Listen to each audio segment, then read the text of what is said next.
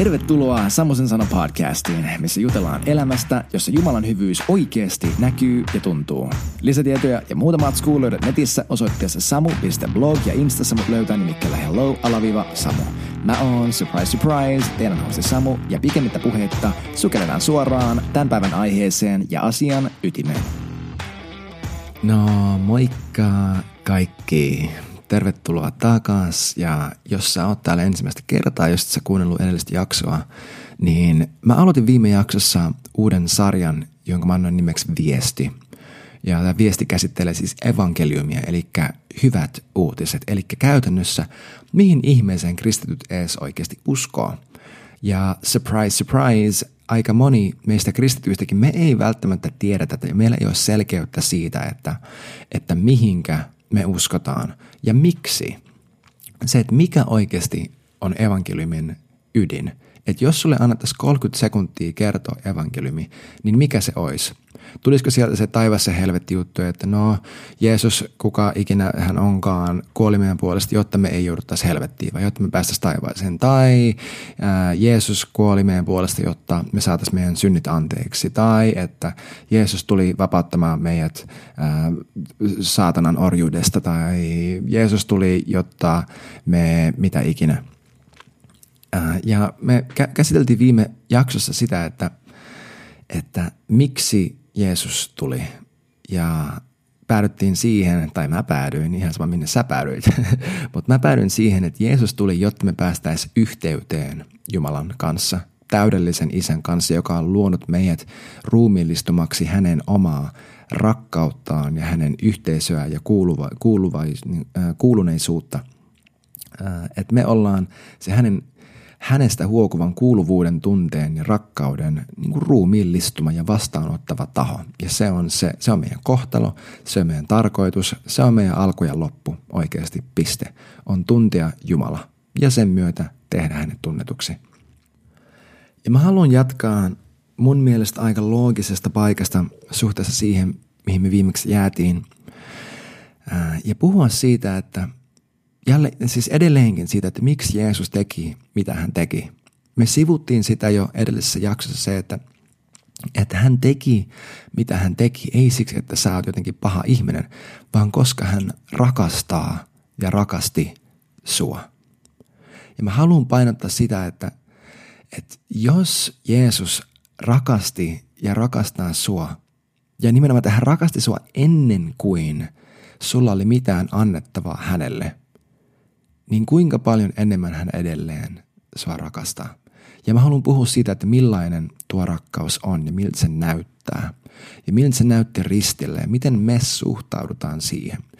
Kun mulla on ainakin ollut elämässä mun, jos voisi sanoa persona, niin persoonatyyppinä, sellainen haaste, että mä jatkuvasti yritän ansaita rakkautta. Ja mä sanoisin, että me kaikki ollaan syyllisiä tästä, että me, me yritetään niin kuin me puhuttiin viime jaksossa, me yritetään meidän omilla teoillamme ansaita rakastetuksi tulemista. Ja me ohjataan meidän elämää ja tehdään asioita, jotta ihmiset tykkäis meistä enemmän ja jotta me jotenkin asetettaisiin itsemme parempaan asemaan muiden ihmisten kanssa ää, hyvien juttujen kautta ja tykätyksi tulemisen kautta, jotta meillä olisi turvallinen olo. Ja me etsitään hyväksyntää muilta ihmisiltä sillä, miten me pukeudutaan, miten me puhutaan, miten me meidän sosiaaliseen mediaan laitetaan, kaiken kautta. Ja me yritetään tällä kaikella siis ansaita rakkautta. Mutta tiedätkö, rakkaus pohjimmiltaan, sen koko luonne ja sen, sen ydin niin periaate on se, että jos sitä voi ansaita, se ei ole rakkautta – se, jos sitä voi ansaita, se ei ole rakkautta, vaan se on vain jonkin tason toinen toistensa tarpeiden täyttämisen vaihtokauppaa. Se ei ole rakkautta. Koska tiedätkö, Johanneksen, Johannes 3.16, mikä on ehkä raamatun tunnetuimpia jakeita, se lukee niin, että, että että Jumala niin rakasti maailmaa, että hän antoi ainoan poikansa, jottei kukaan kuolisi tai joutuisi kadotukseen, vaan saisi iankaikkisen elämän. Siinä itsessään jo tulee Jeesuksen suusta oleellisesti se, että miltä rakkaus näyttää. Jumala niin rakasti maailmaa, että hän antoi. Korintolaiskirki puhuu, luvussa kolme, eka korintolaiskirja 13 luku, äh, 13 luku puhuu siitä, että, että rakkaus ei etsi omaa etuaan. Tiedätkö, rakkaus on luonteeltaan sellainen, että se vaan rakastaa ilman, että se odottaa saavansa mitään takas.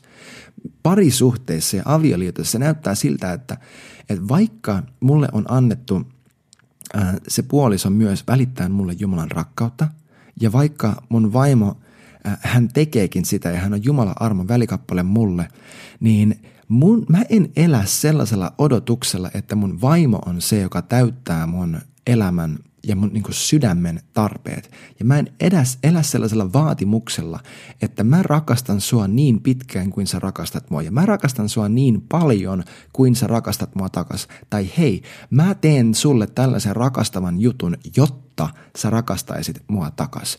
Mä mainitsin siitä edellisessä jaksossa, mutta toi on manipulointia. Se, että jos mä käyttäydyn niin kuin mä rakastan jotain ihmistä, vaan jotta mä saan ne tekemään jotain, mitä mä haluan, mä en rakasta niitä koska rakkaus ei etsi omaa etuaan. Mä haluan kertoa teille vähän henkilökohtaista storya, mikä on aika tuorekin, ähm, ehkä parin viikon takaa. Mulla oli ollut tosi hankalat neljä, viisi viikkoa mun elämässä. Mä olin käsitellyt tosi kipeitä asioita, äh, pettymystä itseeni, äh, epäuskoa mun omaan paikkaan, mun kutsuun, kaiken maailman mörkölle. Ja yksi ilta tuossa ehkä kolme, neljä viikkoa sitten. Mä olin menossa nukkumaan ja mä makaan sängyssä just vetänyt peiton päälle ja mä tunnen, kun pyhä henki sanoo mulle, että Sammu, sä edelleenkin luulet, että sun pitää jotenkin omassa voimassasi oppia rakastamaan tai, tai että sun pitää oppia omassa voimassa vastaan, niin oppia vastaan ottamaan mun rakkautta, jotta mä saisin sulta jotain. Et pyhähenki alleviivasi mulle sitä, että, että mä edelleenkin joltakin osin uskon sitä ja oon uskonut, ää, luojan kiitos siis koko ajan vähemmän ja vähemmän, että Jumalan rakkauden tunteminen on vaan keino hänen saada mut tekemään jotain. Tai että mä saisin todistettua itselleni ja Jumalalle, kuinka rakkauden arvoinen mä oon sillä, että se rakkaus ajaa mut tekemään asioita. Mun tapauksessa se tarkoittaa esim. sitä, että että mä uskoin, että hei, mun pitää viettää enemmän aikaa Jeesuksen kanssa, jotta mulla olisi intohimoa evankelioida ja kertoa ihmisille Jeesuksesta ja siitä Jumalasta, joka mua niin rakastaa. Je, je, je. Mutta toi on aivan kiero ajatus siinä, että, että jos rakkaus oikeasti on sitä, että se ei rakasta mua siksi, että se saisi mut tekemään jotain, niin miten mä voin luulla, että mun pitää oppia tuntemaan se rakkaus siksi, että mä voisin tehdä jotain maksaakseni sille takas. Se ei ole rakkautta, ja mä oon niin kiitollinen siitä, että pyhänkin sai mut tuosta kiinni, koska toi on ollut, äh, toi on ollut tosi iso haaste mun elämässä se, että mä yritän ansaita rakkautta. Ja mä yritän ansaita sitä suoriutumisen ja suorittamisen kautta. Ja tämä on sellainen juttu, mitä Jumala murtaa mun elämässä. Hän murtaa sitä voimaisuutta, sitä, että, että mä yritän omalla järjestelmällisyydellä ja energialla ja strategisuudella ja omalla nokkeluudella ja intohimolla ja millä ikinä, tehdä itsestäni jotain enemmän, jotta mä riittäisin hänelle tai muille ihmisille tai mitä ikinä. Sen sijaan, että mä tekisin kaiken, mitä mä teen siitä paikasta, että mä tiedän, että hän on jo hyväksynyt mut. Ja se, että mä oikeasti tiedän, se ainoastaan, että hän on rakastanut mua ensin, se on ainut juttu, mitä vaaditaan, että hän, et, niin ajamaan mua eteenpäin. Että pyhä henki pysäytti mut tosi konkreettisella tavalla. Ja mä uskon, että me kaikki tarvitaan jollakin tasolla tällaista pysäytystä. Se, että Jumala osoittaa meille se, niitä paikkoja meidän elämässä, missä me yritetään ansaita hänen rakkautta. Kun me kaikki tehdään sitä oikeasti. Mutta kun jos me palataan siihen Johannes 3.16, mä luen sen tässä vielä uudestaan. Sillä niin on Jumala maailmaa rakastanut, että hän antoi ainut syntyisen poikansa, ettei yksikään, joka häneen uskoo, joutuisi kadotukseen, vaan hänellä olisi iankaikkinen elämä. Ja se jatkuu vielä jakeisen 17, että ei Jumala lähettänyt poikaansa maailmaan tuomitsemaan maailmaa, vaan sitä varten, että maailmaisi pelastuisi hänen kauttaan. Jeesus teki, mitä hän teki, jotta sulla olisi iankaikkinen elämä. Ja iankaikkinen elämä ei ole vaan se, että sä et joudu helvettiin. Helvetti ei edes ollut, ollut te, sitä ei edes luotu ihmistä varten. Se on aivan täys niin kuin vahinko, että niin, tiedätkö, jätteiden väärin kierrätyksen tyyppinen niin kuin kämmi, että kukaan ikinä joutuisi helvettiin. Koska helvetti luotiin saatanaa varten. Helvetti ei ole saatanan pääkaupunki, se on hänen ikuinen kadotuspaikka, se on hänen ikuinen tuomion lokaatio.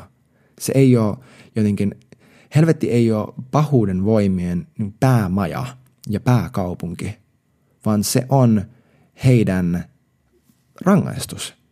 Ja helvettiä ei edes luotu ihmistä varten.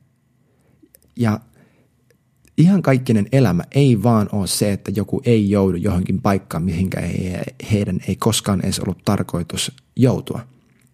Ihan kaikkinen elämä. Johanneksen evankeliumin 17. luvun mukaan, missä Jeesus rukoilee, hän sanoi, että ihan kaikkinen elämä on tuntea isä. Ihan kaikkinen elämä on tuntea isä. Ja tämä on se, miksi Jeesus tuli. Edelleenkin. Mä tiedän, että mä toistan itteen niin kuin rikkinäinen levysoitin. En mä tiedä, soittaako teistä kukaan enää levyjä, mutta mä haluan toistaa itseeni edelleenkin, että Jeesus ei tullut vaan jotta sä saisit sun synnit anteeksi. Hän ei tullut vaan, jotta sä et joutuisi potemaan huonoa omatuntoa. Tai jotta sä potisit huonoa omatuntoa ja tiedostaisit, kuinka syntinen sä oot ja tarvit häntä ja jee, jee, jee. Ja hän voi syyllisyyden kautta tuoda hänet jotenkin suhteeseen itsensä kanssa. Ei toisi ihan sairasta, että Jumala yrittäisi jotenkin syyllisyyden kautta saada sut rakastaa häntä enemmän. Ei kukaan oikeasti käyttänyt tuolla tavalla. Siis toi olisi aivan hullun narsistista hänen, hänen tehdä noin. Ja jos me ei ikinä haluttaisiin olla ihmisen kanssa, joka tekee noin, niin kuinka paljon enemmän sitten Jumalan kanssa, joka, me, joka vielä määrittelee nämä kaikki termit, rakkauden, totuuden, kaikki nämä. Hän ei rakasta sua, jotta hän saisi sulta mitään. Piste. Jumala rakastaa sua siksi, että hän rakastaa sua. Siksi, että hän rakastaa sua. Piste. Ja sä ansaiset, ansaitset tulla rakastetuksi. Piste. Ei siksi, mitä ihmiset susta on mieltä. Ei siksi, mitä sä oot tehnyt tai mitä sä et oo tehnyt. Ei siksi, että sä oot onnistunut elämässä. Ei siksi, että sä oot taitava. Ei siksi, että sä oot viisas. Ei siksi, että sä oot kaunis. Sä ansaitset rakkautta – koska Jumala on luonut sut ainoastaan sitä varten, että sä saat tuntea ja sen kautta muuttua hänen rakkauden kaltaiseksi. Ja se on ainut paikka, missä sä tulet koskaan kokemaan, että sä täysin elät. Koska iänkaikkinen elämä on tuntea isä, joka on itse rakkaus. Mä haluan lukea sulle pätkän Efesolaiskirjeen toisesta luvusta. Mä en sanoisi, että on käännöstä, enemmänkin väännös, koska mä, mä halusin, e, kun mä suunnittelin tätä jaksoa, niin kirjoittaa ton pätkän henkilökohtaiseen muotoon. Ikään kuin tämä olisi oikeasti Jumalan kirje sulle. Ja tämä ei mene ihan puhtaasti niin, mutta mut oikeasti have grace with me, että on mulle armollinen ää, ja ota tämä vastaan. Tämä on Efesolaiskirjat 2, jakeesta 1 jakeeseen 10. Ja mä oon kääntänyt tämän tai, tai muuttanut vähän tätä niin kuin puhemuotoa ja avannut tiettyjä sanoja ää, vielä niin kuin avarammaksi kuin mitä ne suomenkielisestä käännöksestä löytyy. Mutta kuuntele tämä. Jumala on tehnyt sut eläväksi. Jep, sut, joka olit sisimmässään kuollut sun synnissä ja vääryksissä. Niin, sä elit ennen sillä tavalla, totellen sitä kapinahenkeä, joka vaikuttaa maailmassa ja edelleen kaikissa, ketkä sitä palvoo. Ja me kaikki elimme puhtaasti impulssien ja himojen mukaan, kuin mitkäkin kapinanuoret tieks, aivan kuten kaikki muutkin. Mutta Jumala, jonka hyvyys on aina enemmän kuin tarpeeksi, hän on rakastanut meitä.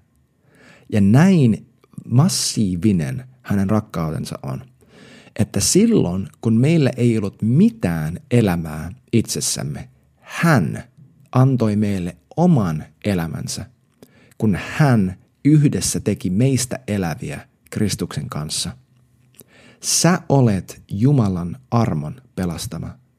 Hän herätti meidät synnin kuollon unesta. Hän tempasi meidät ylös kanssaan Kristuksessa ja saattoi meidät istumaan levosta ja vallasta käsin itsensä kanssa taivaiden valtakunnassa.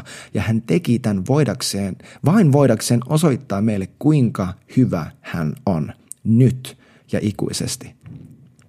Usko, että sä oot armon pelastama. Se ei ole sun omavoimaisen puskemisen kautta, sillä pelastus ja usko ja kaikki, se on Jumalan lahja sulle. Sulla ei ole mitään, mistä ottaa kredittiä itsellesi, koska se ei ole sun teoista kiinni, vaan sä itse olet hänen teko. Jep, että Kristus teki sut ja asetti sut polulle täynnä hyviä tekoja, jotka hän on kustomoinut spesifisti juuri sinua varten. Eli toi oli Efesolaiskirje 2 jakeesta 1 jakeeseen 10 sangen modatulla käännöksellä, mutta mä uskon, että kuitenkin säilyttäen sen, sen totuuden sen hengen, mitä Paavali halusi tässä viestiä, kun hän kirjoitti tämän seurakunnan Efesoksessa pari tuhatta vuotta sitten. Ja tämä vaan oikeasti, tämä vaan on totta, että sä et oo sun tekojen pelastama – Sä et oo mitään, mitä sä oot, siksi että sä teet, mitä sä teet. Koska Jumala ainoastaan on se, kenellä on valta määritellä, kuka sä oot. Sä et pysty hyvillä teoilla tekemään itsestäsi pyhää, mutta jos Kristus on pyhittänyt sut, sä et voi tehdä sun omilla teoilla itsestään yhtään pahempaa. Kaikki riippuu siitä, että mitä sä uskot. Ja ei vaan mitä sä uskot, vaan ketä sä uskot? Mä haluan, että sä kysyt itseltäsi rehellisesti, että uskonko mä, että mä oon rakastamisen arvoinen?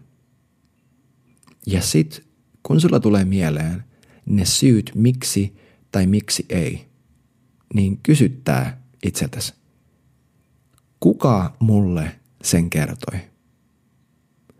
Koska se, joka sulle kertoi, miksi sä oot tai et oo rakastettu, se on se ääni, joka sun elämässä vallitsee.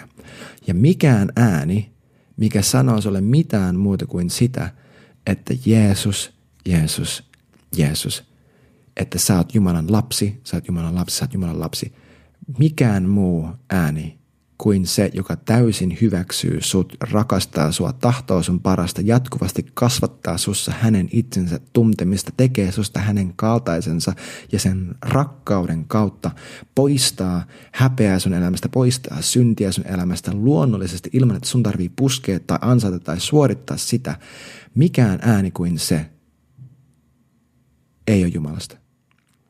Ja jokainen ääni, joka vakuuttelee sua siitä, että sä oot rakastamisen arvoinen tai rakastettu siksi, mitä sä oot tai et oot tehnyt, se on saatana oikeasti.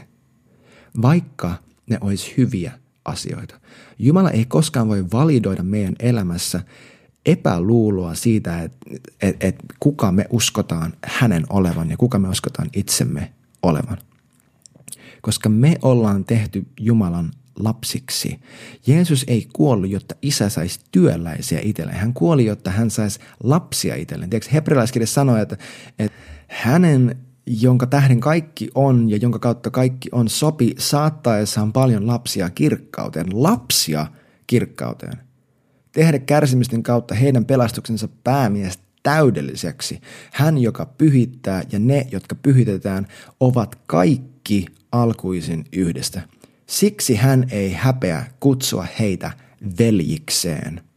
Tiedäks, Kristus on sun veli. Hän on sun veli, Jumala on sun isä, Pyhä Henki on sun lohduttaja, sun ystävä, sun läheisin ja paras ystävä. Tämä on se, mihinkä sut on luotu. Um, Northwind Collective, meidän, voisi sanoa, että meidän seurakunnan bändi, tai miten se nyt laittaisi, julkaisi just viime viikolla niiden uuden, tai meidän uuden poikalevyn. Mä haluan, että sä meet heti tämän jakson jälkeen sinne ja kuuntelet Veli-nimisen biisin. Vaikka sä oot oikeasti, vaikka sä olisit kuullut se ennen, niin mene vaan ja kuuntele se. Eli mene Spotify tai Apple Music, eti Northwind Collective, poikalevy ja Veli. Okei? Okay? Sä muistat ton. Sekä hyvä. Ja mä haluan, että sä tällä viikolla annat Jumalan puhua sulle siitä, että miltä se näyttää, että hän rakastaa sua. Ja miltä se näyttää, että sä annat hänen rakastaa sua sille, että se on irrallinen siitä, että sun tarvii jotenkin ansaita sitä. Ja että sä annat hänen rakkauden näyttää sulle niitä paikkoja sun elämässä, missä sä oot vakuuttunut, että sä oot enemmän tai vähemmän rakastettu sen mukaan, kuinka hyvin jokin juttu sulla menee. Esimerkiksi liittyykö se sun opiskeluun tai sun töihin, se, että kuinka hyvin se juttu sulta suoriutuu, tulee määrittelemään sen, mitä sä itsestäsi ajattelet. Mutta jos sä ikinä määr, niin ajattelet itsestä jotain enemmän tai vähemmän tai minkään perusteella, että miten sä jotakin teet, niin Jeesus ja isän mielipide susta se, että hän maksoi susta korkeimman hinnan, koska hän rakasti sua, koska hän halusi, että sä saat tuntea hänet isän, että sä pääsisit hänen syliin – sen on tarkoitus olla ainut asia, mikä saa määritellä sen, mitä sä itsestäsi ajattelet. Ja sulla ei voi olla päässäsi mitään ajatusta itsestäsi, mitä hänellä ei ole päässään susta.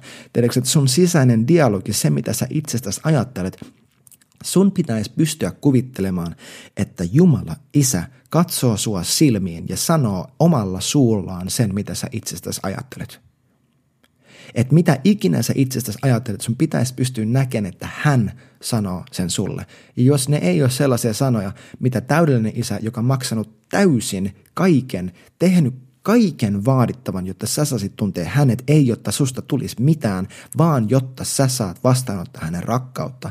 Hän, joka antoi oman poikansa, hän, joka lähetti oman pyhän henkensä, hän, joka antoi kaiken itsensä kokonaan, koska hän halusi sut kokonaan onko ne jutut, mitä sä itsestäsi ajattelet, sellaisia, jotka tämä Jumala sanoo? Koska hän rakastaa sua vaan siksi, että hän rakastaa sua. Vaan siksi, että hän on rakkaus. Ja sut on tehty vastaanottamaan ja olemaan peili tästä rakkaudesta.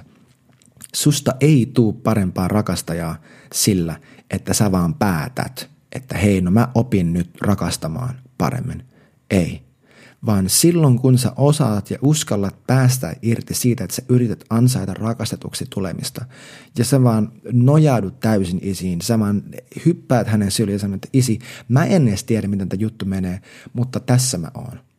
Tietäen, että jos hän on jo tehnyt kaiken kelputtaakseen sut, niin hän tulee myös hyväksyyn sut. Tiedätkö, toi on se, miksi mä nostan kädet ylistyksessä seurakunnassa, kun muusa soi. Mä nostan kädet ylös siksi, että sitähän lapset tekee, kun ne haluaa isin syliin.